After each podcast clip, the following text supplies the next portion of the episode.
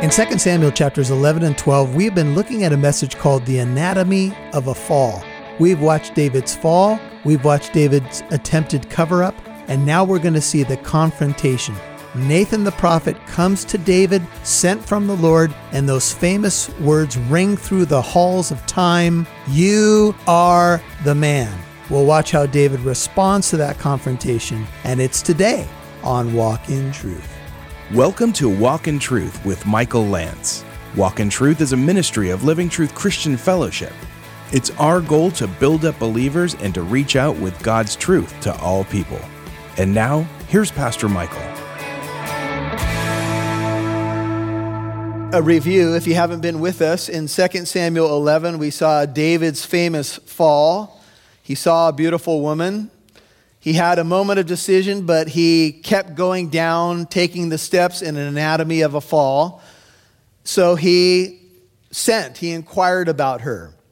He ultimately seized her, and he was with her. And she spoke those fateful words to David I am pregnant. And then in 2 Samuel 11, David went into a cover up mode. That was part two of our message. And David did everything he could to get Uriah off the battlefield to be with his wife so he could cover his sin. But Uriah was too honorable, much more honorable than David. David sunk so low that he even tried to get Uriah drunk to lose his inhibitions and be with his wife, but Uriah refused. And David sent a death warrant with Uriah. He carried a sealed letter back to the battlefield against the Ammonites handed it to Joab. Joab read it, sent Uriah to the front of the battle lines, and Uriah was killed. The messenger came back, reported to David, told him that there were some casualties. And oh, by the way, Uriah the Hittite is also dead. And David was like, well, you know, casualties of war and all of that. Tell Joab not to feel too bad about things. It's okay. These things happen. And it seems like it was the end of the story. Maybe David sat down on his throne and thought, you know what, I got away with that one. Everything's cool. He ends up marrying Bathsheba, takes her into his house, maybe even pretends to be a type of kinsman redeemer. Well, the poor woman, you know, she's married to a foreigner, there's no family in Israel, so I'll take her in, I'll take care of her. And he married her. But what David did, end of chapter 11, final verse, was evil in the sight of the Lord. God saw every move that David had made because everything is naked and open before the one to whom we must give an account. So you can fool people maybe a lot of the time. There are many people that have been, become experts in pulling the wool over people's eyes and playing a game. And some people even put on a good religious game. But in the end, you are going to stand before God. And then what seemed to be hidden will be revealed. Now, the good news for Christians is that we are not under law, we are under grace. Praise the Lord. But still, we want to make sure that we're living as honest a life before the Lord as possible. And David had sunk so low that he went up into this co- he went into this cover-up plan and he's become not only adulterer but a murderer. He's broken the Torah. These two uh, laws, by the way, if you broke them in Israel, the law says you should die. Adultery and, of course, murder, you should die. So the Lord it's his turn to sin. And the Lord sent Nathan, this is chapter 12, verse 1, to David. Nathan is the prophet that had the privilege of speaking to David about the Davidic covenant. It was those famous words, The Lord will build a house for you, David. And David was humbled by those words. And Nathan had the joy as a prophet to bring good news to David, good news of great joy about the grace of God and that the ultimate king would come through David's line. But in the life of a prophet, sometimes you get to bring a positive message, and sometimes you have to bring a corrective message and a word to pastors. I would say, as you preach through the Bible, if you make a commitment to expositional verse by verse teaching, it will make it unavoidable for you to deal with everything that's good and everything that's challenging. Topical preaching, I'm not against it per se, but it gives the preacher the ability to pick and choose what they want to preach on. And so you might be apt to go only towards positive passages, right? But when you go through the Bible, you get to deal with the good, the bad, and the ugly. And so on Saturday night, I never have Saturday night jitters as a pastor. What am I going to preach on? What am I going to preach on? I just go to the next section of the book. It simplifies my life in some ways. now, Nathan comes to David, verse 1, and he said, Story time, there were two men in one city, the one rich and the other poor. Basic story rich man, poor man. Nathan comes with a parabolic story, a parable, if you will. Much like Jesus did in much of his earthly ministry, Jesus would teach in stories. He would tell a story and bring people into the story. He was the master storyteller. But a parable is an earthly story with a heavenly meaning. It's an earthly story to bring out truths, maybe about the kingdom of God or about the Messiah or even about the religious leadership in Jesus' day. And so Nathan comes with a story, and the story is about a rich man and a poor man. You'll notice in verse 27 at the end of uh, chapter 11 that the time of mourning, first part of the verse, for Bathsheba was over. She mourned for maybe as much of a month as a month, but probably about a week. But let me just say this to you. This is something that struck me this week is God wasn't done mourning. You know, sometimes as people, we can just find a way to compartmentalize our sin. We can say, okay, well, I, have done my business, you know, I've, I've done what I'm supposed to do, and so we can move on. And of course, we know that God is faithful to forgive sin. But David hasn't confessed anything. All David has done is covered up his sin, and heaven was still mourning. There's no sign that David ever mourned for Uriah. Maybe he had a wry smile as he was sitting on his throne thinking, I got away with this. But heaven was mourning. In John 11 35, Jesus wept at the tomb of Lazarus. Write this down. This is Ezekiel 6 9. Then those of you who escape will remember among the nations, remember me among the nations to which they will be carried captive. How I have been hurt. The King James says, I've been broken. The New King James says, I've been crushed. The NIV says, I've been grieved, and God is talking. By their adulterous hearts, which turned away from me, and by their eyes, which played the harlot after their idols. And they will loathe themselves in their own sight for all the evils which they have committed, for all their abominations. God says, You hurt me. You say, Is that possible for God to be hurt? Ephesians 4:30 says you can grieve the Holy Spirit. The word in Greek for grieve means to hurt, to wound. That, that's quite a thought, isn't it? Because since we are people that are under the new covenant, we know we have grace upon grace, and grace is inexhaustible, but on some level, and I'm not sure I even understand this theologically, God can be hurt by our actions. Do you get hurt by people's actions sometimes? Maybe you have an expectation. Maybe you think, you know, this person didn't remember this event or they didn't pay attention to me or whatever it may be. You feel wounded. Well, heaven feels the same, and heaven was still grieving. And so Nathan's going to come. And Nathan is going to use a story to be like a mirror in the life of David. You know, the Word of God is like a mirror. It will show you the truth of who you are, it will look deep into you. The law is like a mirror. How many of you enjoy some mirrors more than others? I've noticed that there's certain mirrors with certain lighting where I look better than other mirrors. Anybody? Can I get a witness? Anybody out? Yeah, so so I spend more time in front of the favorable mirrors because they make me look better. But the Word of God is a true mirror, it will show you the truth.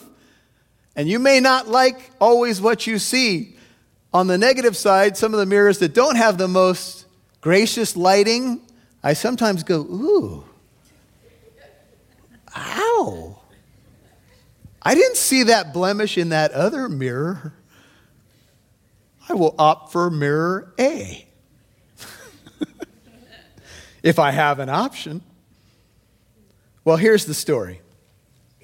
The rich man, remember we had rich man, poor man, had a great or very many flocks and herds. Now, David's listening to the story, and as the king of Israel, he would be regularly in his court presented with cases. You guys remember the wisdom of Solomon, who will be his son.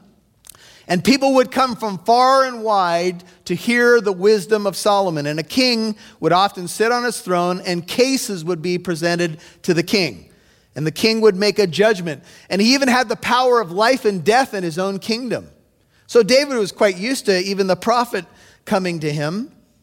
And the prophet says, The poor man, verse 3, had nothing except one little ewe lamb. That's a, a baby, uh, a female baby lamb, which he bought. Notice he bought the lamb and nourished it. So he didn't have much, but he bought this little lamb, this little ewe lamb, and he took care of it. He nourished it. And it grew up together with him and his children.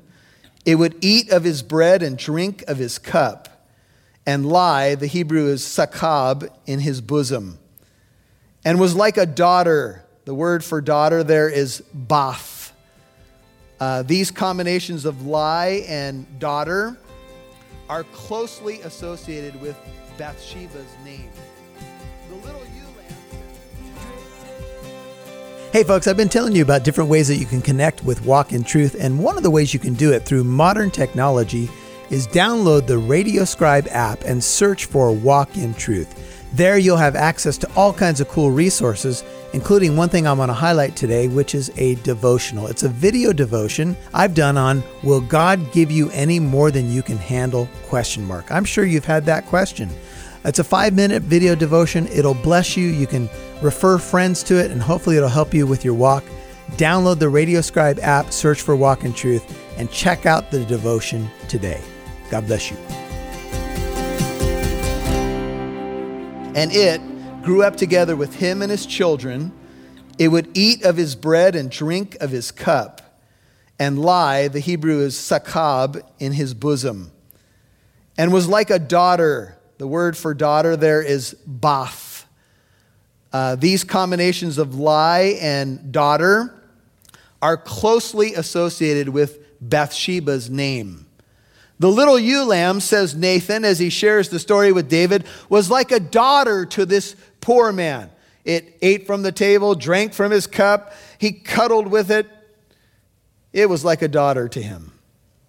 Now, whenever you're hearing a story, you watch a good movie, what happens? When you hear about the characters of a story, you get engaged into the story and you can start to, especially when you're listening to a written story, you can begin to picture this family. Here they are at this table. They have this fluffy little ewe lamb, really cute and cuddly, and it eats from the table. Apparently, drinks from the cup. Little gross, I don't know. Cuddles with its master. Now, I have a little dog. Her name is Sage. She doesn't drink from my cup, but she comes relatively close. because she waits for me to complete just about every meal I eat, whether it's oatmeal, cereal, vegetables, it doesn't matter. And she knows that when I get a little bit left in the bowl, I lay it down for Sage. Oh man, she, she just waits.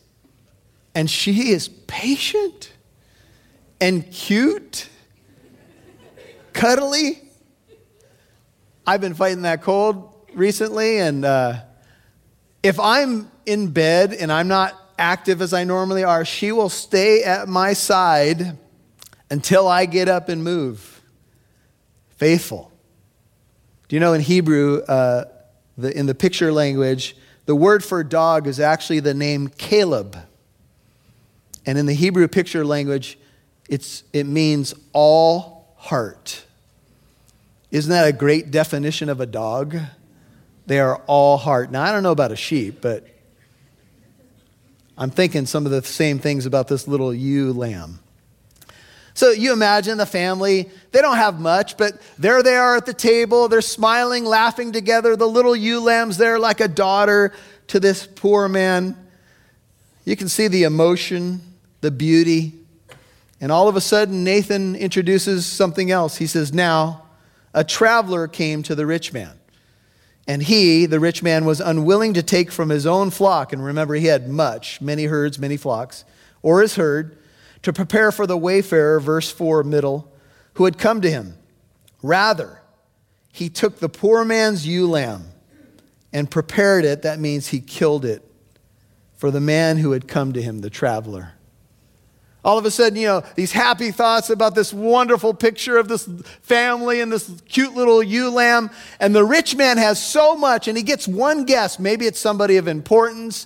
And instead of taking from his vast resources, he either, using his power and position and privilege, demanded of the poor man to give him the little lamb. You can imagine the, the family weeping and crying as he carried it off, almost like when the wicked witch takes Toto in The Wizard of Oz. You wicked old witch. Or Maybe he stealthily sent somebody over to steal the poor little ewe lamb. Either way, it's disgusting and terrible. Just when you're picturing this beautiful family at this table who's poor but seems to have a, a great life together, this, this dastardly rich man, the, the villain in the story, all for the sake of taking care of his guests. Why didn't he take from his own flock? He had vast resources. He steals the one little ewe lamb. This guy's got no soul, no conscience. You can feel the king kind of moving off the edge of his throne. What? I mean, he was used to hearing cases, but this is terrible. At least Robin Hood stole from the rich to feed the poor. But this man stole from the poor to feed the rich. This is abominable. This is terrible. It's disgusting. And David's anger burned against the man, the rich man in the story. And he said to Nathan the prophet, As the Lord lives, now it would seem that David hasn't really even invoked the name of the Lord for a while. In fact, probably as much as a year has gone by where David has suppressed the truth, tried to bury his conscience, and probably not sought the Lord at all in the last year. How could he with the dastardly deeds that he had been doing? But now, upon hearing the story of this other man's sin, this rich man in the story, oh, David is angry. And he invokes the name of the Lord in oath type language. By the way, Bathsheba's name means daughter of, of an oath. He says, Surely the man who has done this deserves to die. That man should die. And remember, uh, David's the king. He has life and death in the power of his tongue. His anger burned greatly. He was enraged. He was as mad as a mosquito in a mannequin factory.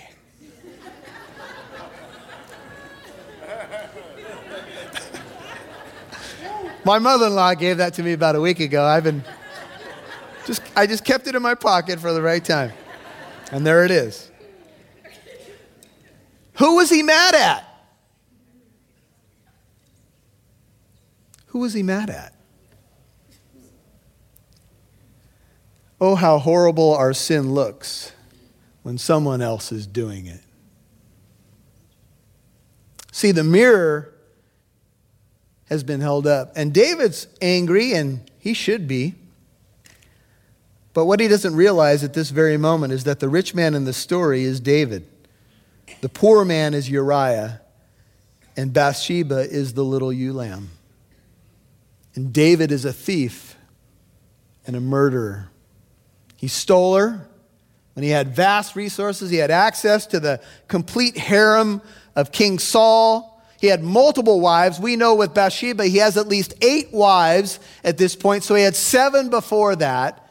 What in the world was he doing? He had everything at his fingertips. God was blessing him. And he went and stole a little ewe lamb. And David pronounces the death sentence on this man in the name of the Lord. As the Lord lives, look at the end of verse 5, this man deserves to die. David has just pronounced his own death sentence, and he doesn't even know it. You know, Jesus talked about judging in the book of Matthew.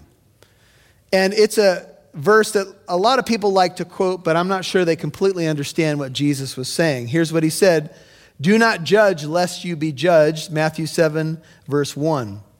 For in the way you judge, you will be judged, and by your standard of measure, it will be measured to you.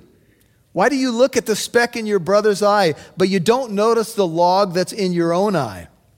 How can you say to your brother, Let me take that speck out of your eye, and behold, the log is in your own eye. You hypocrite, first take the log out of your own eye, then you will see clearly to take the speck out of your brother's eye. May I say to you, I don't know if Jesus was thinking of David at this point when he shared this, but David had a telephone pole in both his eyes. He was so blind that he could not see that he was the villain in the story. And you know, as we started this teaching in 2 Samuel 11 and moving into chapter 12, we said that 1 Corinthians 10 6 and 11 warns us that we take heed when we read stories like this because we love to be bystanders. In fact, a famous American pastime is to play Monday morning quarterback, whether it's our football teams, and I notice that we do have some jerseys in here this morning. Hopefully, this won't cause a church split because the Steelers and the Packers are playing tonight. And uh, I will still love you either way uh, the game goes. But anyway, that's for another time. But David has passed judgment on himself. And he also says, verse 6, and he must make restitution for the lamb fourfold because he did this thing. And what? He had no compassion. The word compassion in Hebrew is kamal. It means he had no pity. He did not spare. He was not compassionate. Do you remember when Jesus went to the house of the wee little man named Zacchaeus? And Zacchaeus, you know, everybody was upset that Jesus went into the house of a sinner. And Zacchaeus said, I will pay back fourfold what I've taken. I will give half of my goods to the poor. And Jesus said, Today, Salvation has come to this house because he too is a child of Abraham. For the Son of Man came to seek and to save that which was what? Lost. Zacchaeus was a son of Abraham, but he was lost. We have a lot of lost people in our world. And as David was angry and he's talking of fourfold restitution and he's, he's spoken a punishment that does not fit the crime, the law did not say if you, if you took a domesticated animal, you should die. That was not the law of Moses. You did need to make restitution, but there was no death involved in a crime like this. What's David thinking? I don't want to psychoanalyze David, but can you, can you think that maybe David is such a troubled man that he, doesn't, he can't even make a sound judgment right now? You know, when we're caught up in sin and we've buried our sin, we don't make sound judgments. We don't know how to think about things because we're dealing with our own stuff. And Nathan said to David famously, You are the man. You're so angry. You, you were brought into this story. You don't like what you heard. Take a look at the mirror. Take a good look. Look a little longer, David. You are that man. You got to love Nathan the prophet because to be a prophet in this kind of setting, the king could just say, kill him. I don't like what he's sharing with me right now. I don't like this bad news. Get rid of him and everything that belongs to him. Nathan took a risk and he spoke to David very unvarnished, with great force and shattering words. You are that man. David had to be devastated. You ever been shattered by the word of God?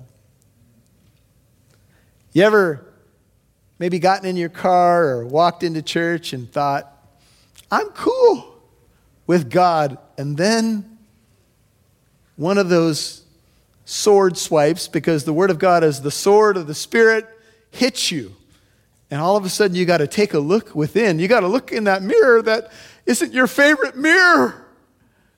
And you go, ow, ooh, I am that man.